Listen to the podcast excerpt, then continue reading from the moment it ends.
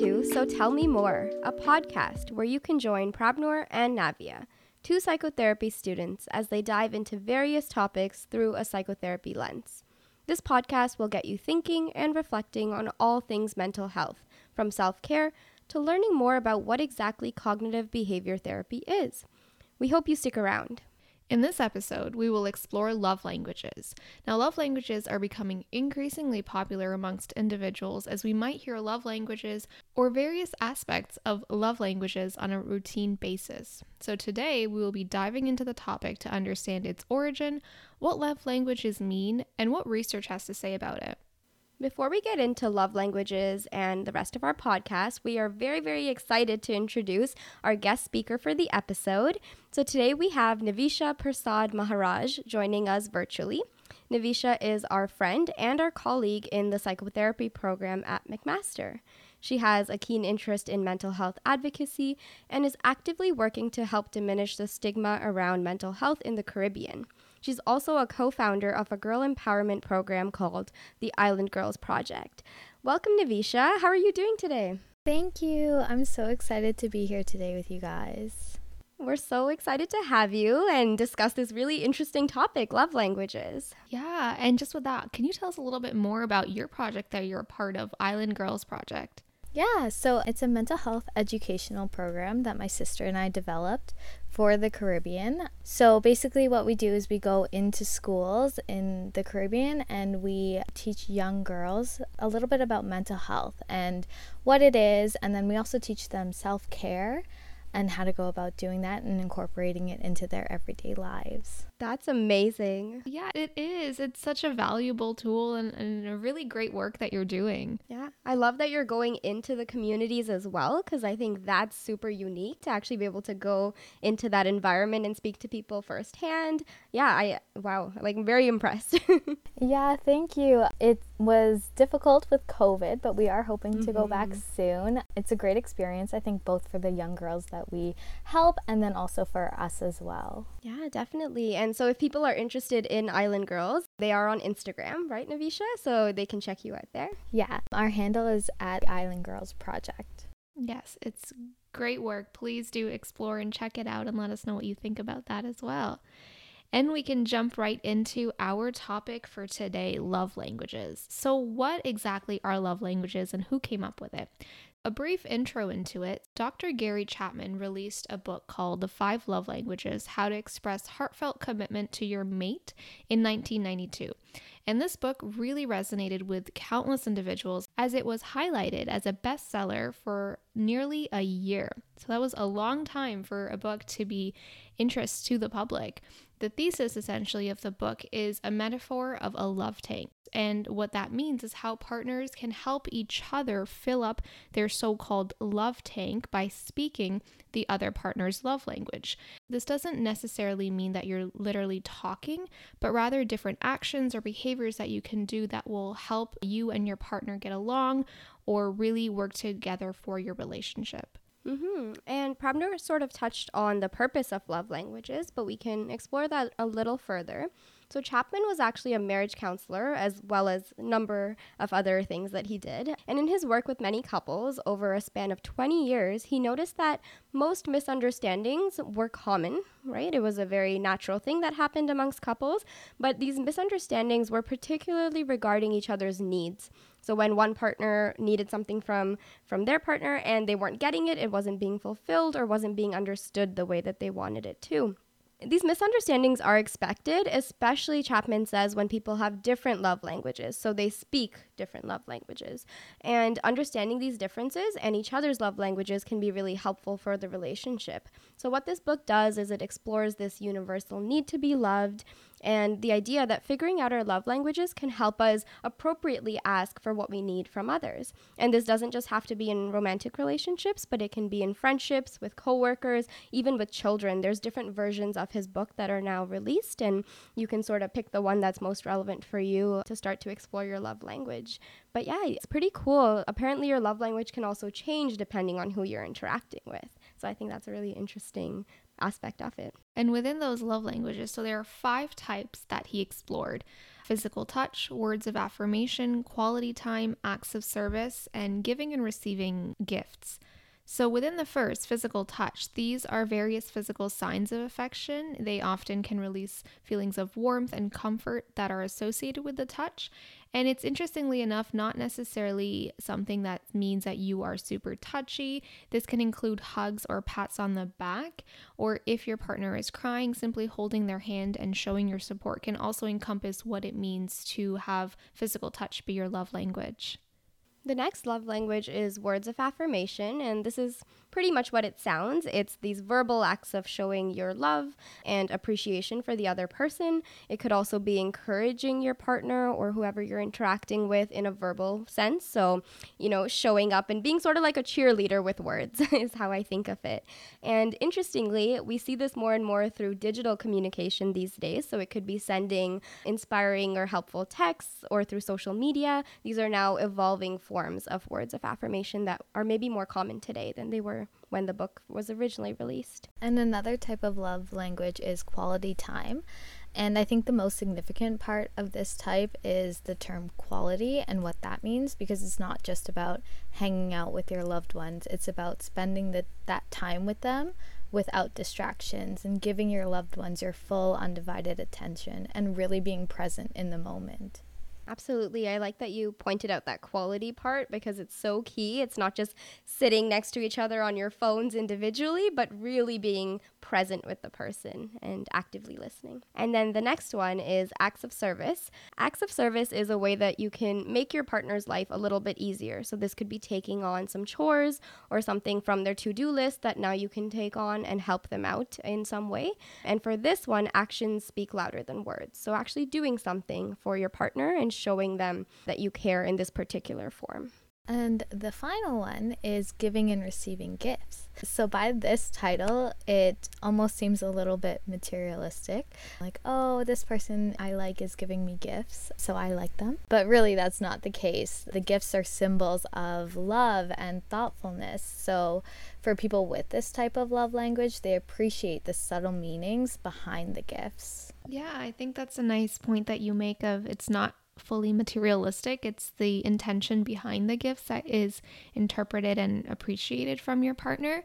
So now that we've talked a little bit about the various types of love languages, I'm curious to know, when did we all hear about love languages? What are our experiences with love languages? I can get us started. I heard about love languages a long time ago, I think. Probably when I was in high school. Yeah, my parents were actually really into the the topic, and I first heard it from my mom.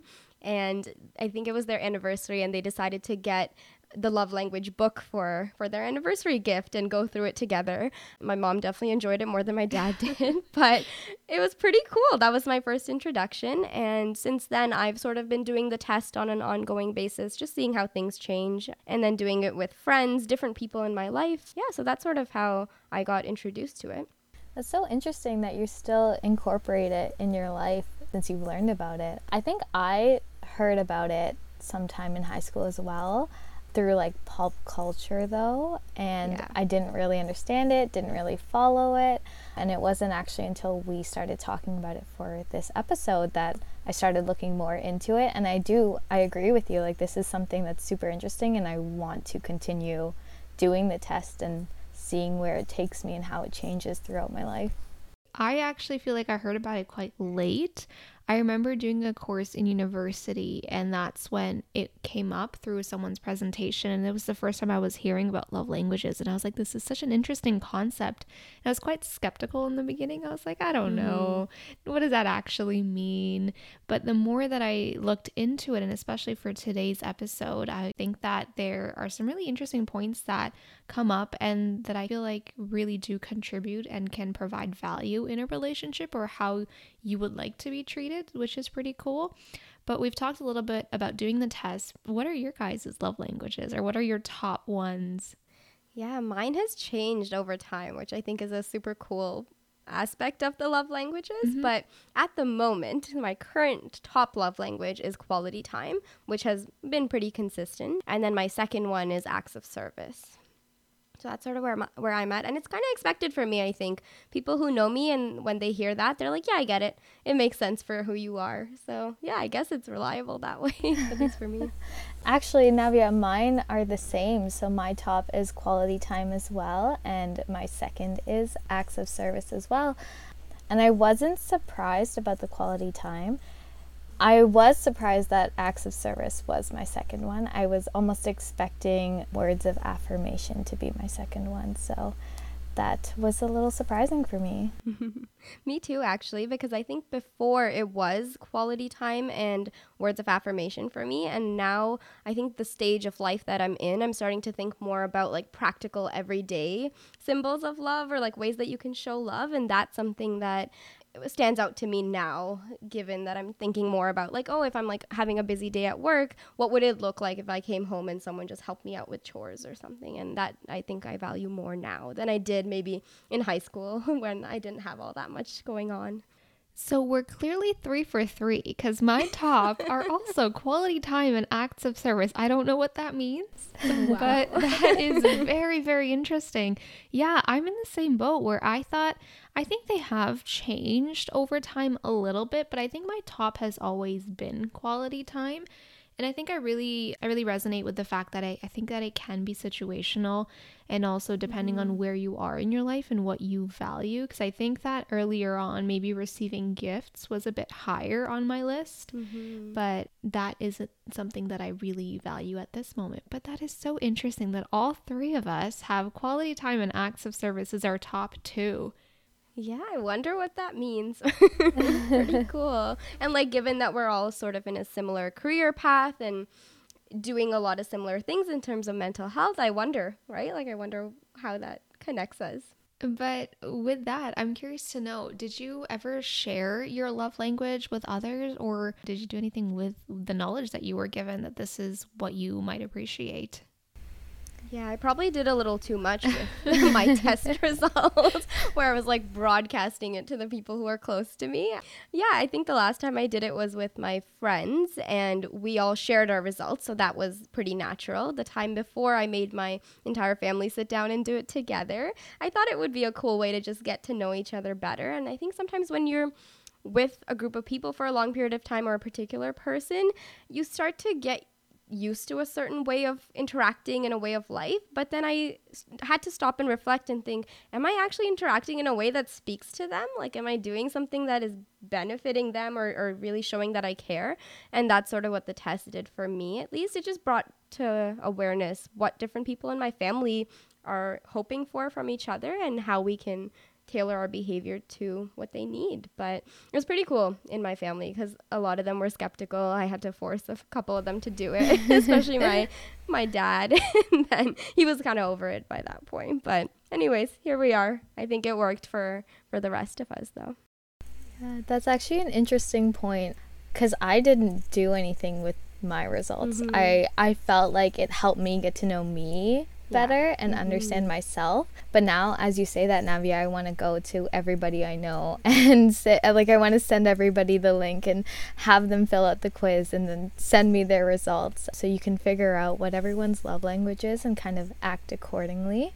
I don't know if I'm going to be able to convince my family to do it. I, Same. I highly doubt that, but I think like it's something I'm going to try. Maybe I can get like one or two of my sisters to do it. It's it's really cool, because I feel like when I'm thinking of my family, like, one, I don't know if I can convince them, but two, I really want to, just because it feels like, I sometimes feel like all of my family members are so different from one another, and I wonder what it is that we can do for each other to help us feel a bit more connected at times. And I, I feel like I can definitely see how mine would differ from, let's say, my brother's. So I think it might be interesting to see how it is different, and how I could do something that would help our relationship, and he could do things that would help ours as well. I've noticed it with some friends where one's is like physical touch, and they're very like, oh, let's do things together, or let's hang out a bit more in that sense. And I'm just like, uh, I don't, I don't want to, or, you know, like, I need personal space. If they're yeah. all like, let's sit together and like snuggle and hang out. And I was like, I need a little, a little bit of space, please. So it, it's interesting. It's interesting to see what our friends and family want and what they cherish and how we can then help out in that area. Yeah. And um, you know what I also think too? I think just because when I took my quiz, I was surprised by the outcome, the results. And, you know, as as well as I think I know my family and my friends, I feel like I'm going to be surprised by their results yeah. as well. And I want I want to know a little bit more about that.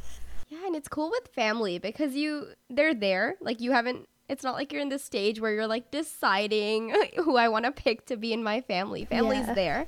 So it feels like, you know, it might be a good idea to get to know each other. But I know this is used for romantic relationships pretty often. And it's sometimes used as like a screening tool almost where people are like, what's your love language? And if it, they don't match or don't feel compatible, it's like, ah, I don't know about that anymore. So pretty cool how it can be used in different contexts and how it sort of evolved to be used now mm-hmm. um, as sort of this, I don't know, I, like, I'm going to screen people out based on what their love language is, which I don't think was the original purpose, which we can go into later, but yeah.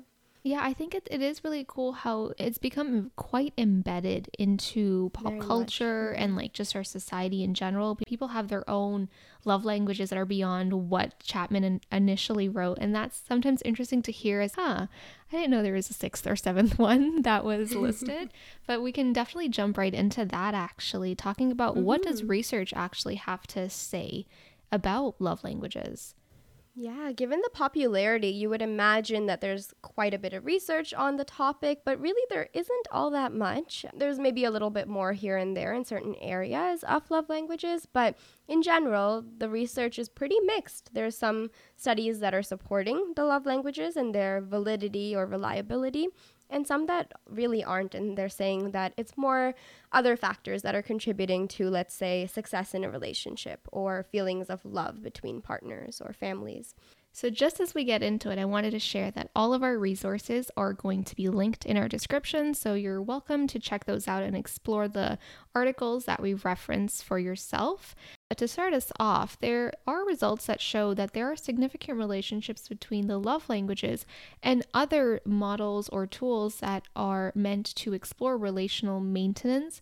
And essentially, that is just behaviors that are done to preserve a relationship. There is evidence saying that Chapman's love languages are a way people can do things that will maintain their relationship. In addition, there is also some research that supports a hypothesis that a partner's perception on their part partner using their preferred love language would increase love and relationship satisfaction. So essentially how they're viewing what their partner is doing can also improve their relationship as a whole.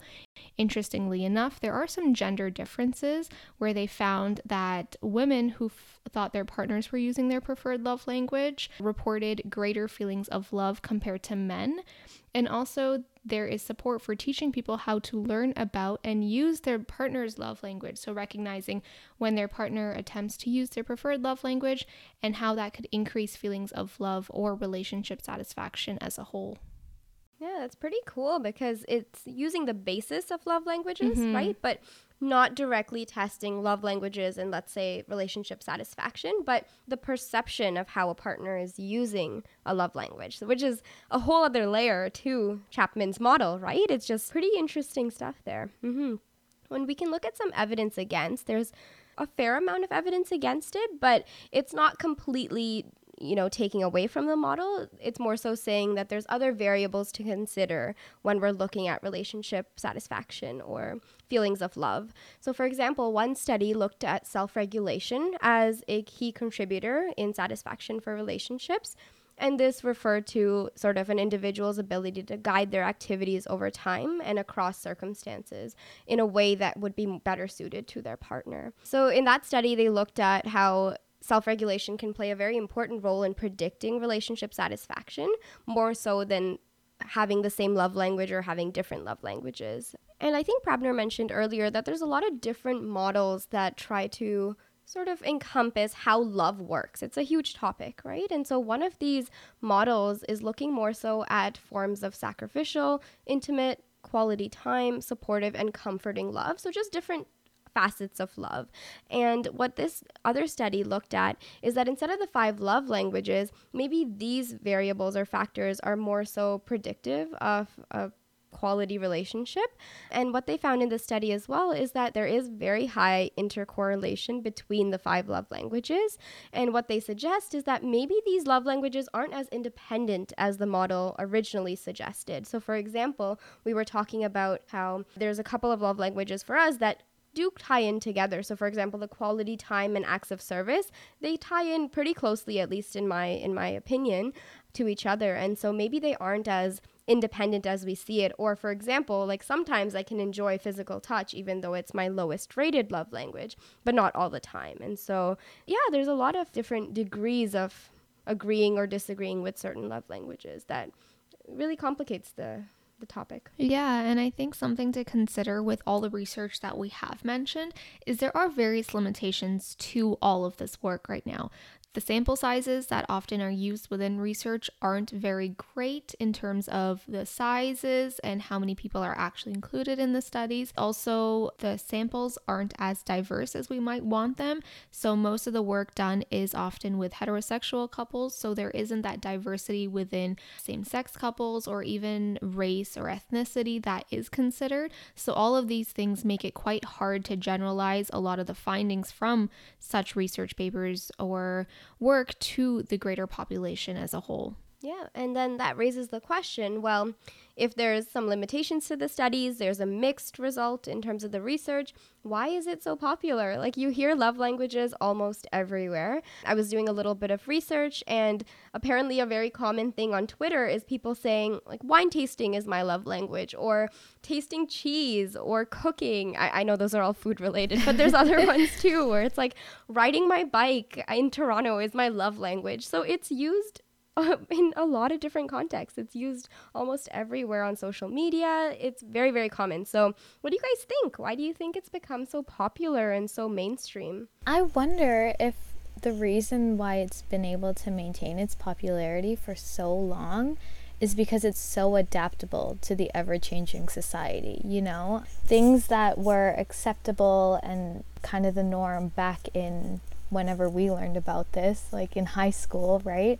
That has changed dramatically, and yet I still can understand how even just the regular five concepts of love language, like the first five types, are still able to be adapted into any relationship now, you know? Definitely. Yeah, I think I mentioned about how even with words of affirmation, we can see that through texting or social media, and it's still related to words of affirmation, just a different form, and it just looks a little different. So for sure, I think the adaptability is a huge point, and the fact that relationships, no matter what they look like, are everywhere, right? We're social beings, we're always in ever-changing relationships, and that's a huge part of, you know, for some people, the definition of success in their life, being in healthy, safe, happy relationships. And so it kind of makes sense that people gravitated towards this concept where it's like, well, if I could learn more about myself or my partner, maybe that could lead to a more successful relationship. And I think it's really interesting that even if the research behind it isn't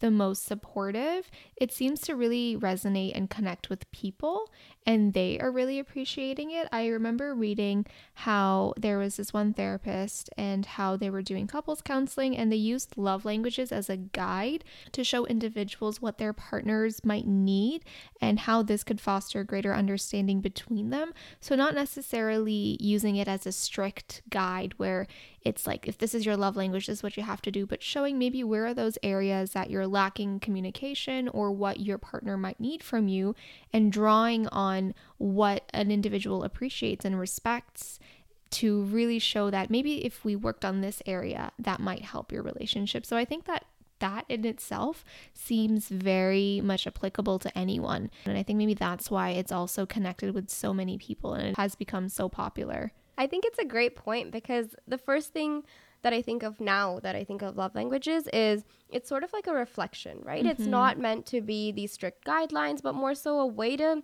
self-reflect, to introspect in for yourself and in your relationships, and just have more awareness of what's going on. And like you said, Prabhnoor, it's been used in a lot of different areas. So whether it's counseling or even in the mainstream culture, there's actually a love language app that you can find where you take the quiz in the app. You can connect your partner to the app as well. So like, I guess, send them a little bit like a request or something.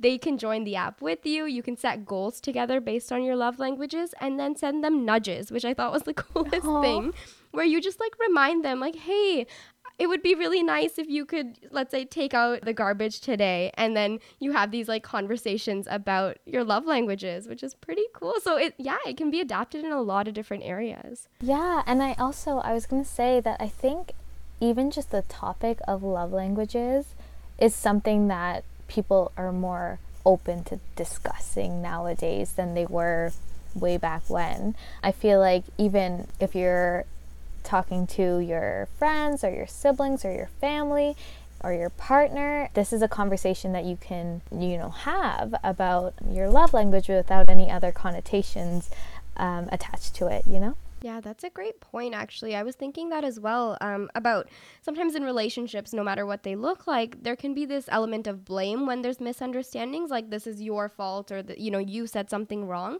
And I think this sort of externalizes the blame in a sense, or, or the reason for misunderstandings. It's not the person, but it's sort of their way of showing love that maybe needs to be adapted in a certain way. And I think that's especially helpful because we know, you know, especially Prabhnoor and I being in the mood disorders clinic, we talk a little bit about assertiveness there and how we want to focus things on ourselves rather than blaming the other person. And I think this is a cool, adaptable way of using almost assertiveness in your relationships and just connecting with another person without it being you versus them or individuals, but more so like, this is the group that I come from in terms of a love language, and that's why I'm sort of acting a particular way or have particular needs. And it would be great if you could sort of be aware of that. That's pretty cool how you brought it in with like being assertive with what you want, because it's true. Maybe using the love languages to learn more about yourself. And you know what? I really appreciate spending time with my loved ones, and sharing that with people around you can be very helpful for yourself and others to know how they can be there for you or how they can support you and how they can foster that healthy, happy relationship in multiple ways. It doesn't have to be an intimate relationship. It can be with family, friends, your children, anyone really. Well, this has been a very interesting conversation. I think I've had the chance to learn a lot more about you guys and how similar we are with our love languages. That was still something that I think that is pretty cool. But I wanted to say thank you so much, Navisha, for joining us today in our episode and sharing your perspective on love languages, your experience, and offering some great insight to our discussions with the research and what love languages entail. We really appreciated you jumping in and sharing your thoughts. Thank you so much for having me. This was a great learning experience. We hope to collaborate with you again in a future episode as well, if there is anything that comes up that's interesting for all of us. But with that, I just wanted to say that this information is meant to be purely educational. We are not health professionals, just graduate students navigating these topics with you. And any podcast content is not intended to be a substitute for professional advice, diagnosis, or treatment. So we recommend that you always seek the advice of a qualified healthcare provider with any questions regarding your mental health or well-being. And we would like to leave you with some resources. This includes Good to Talk, Kids Help Phone, Connects, Wellness Together Canada, and any others that you can think of. These are just a few that we know within Canada, but we highly encourage you to explore your own local resources for mental health, and please reach out for help if you need it. Just a reminder that you can connect with us through our email, which is so tell me more podcast at gmail dot com. And our Instagram page at So Tell Me More Podcast. You can check out our Instagram page for future updates, and it's also a great way to share what you're interested in hearing on our podcast or any other feedback that you may have with us. And if you like what you hear, please subscribe to our show in Apple Podcasts, Spotify, Amazon Music, and Google Podcasts, or wherever else you're listening right now. So we just want to say thank you so much for listening. We hope you learned something new or simply enjoyed our exploration of love languages. We're really excited to continue exploring new topics in future episodes. But for now, stay safe and take care.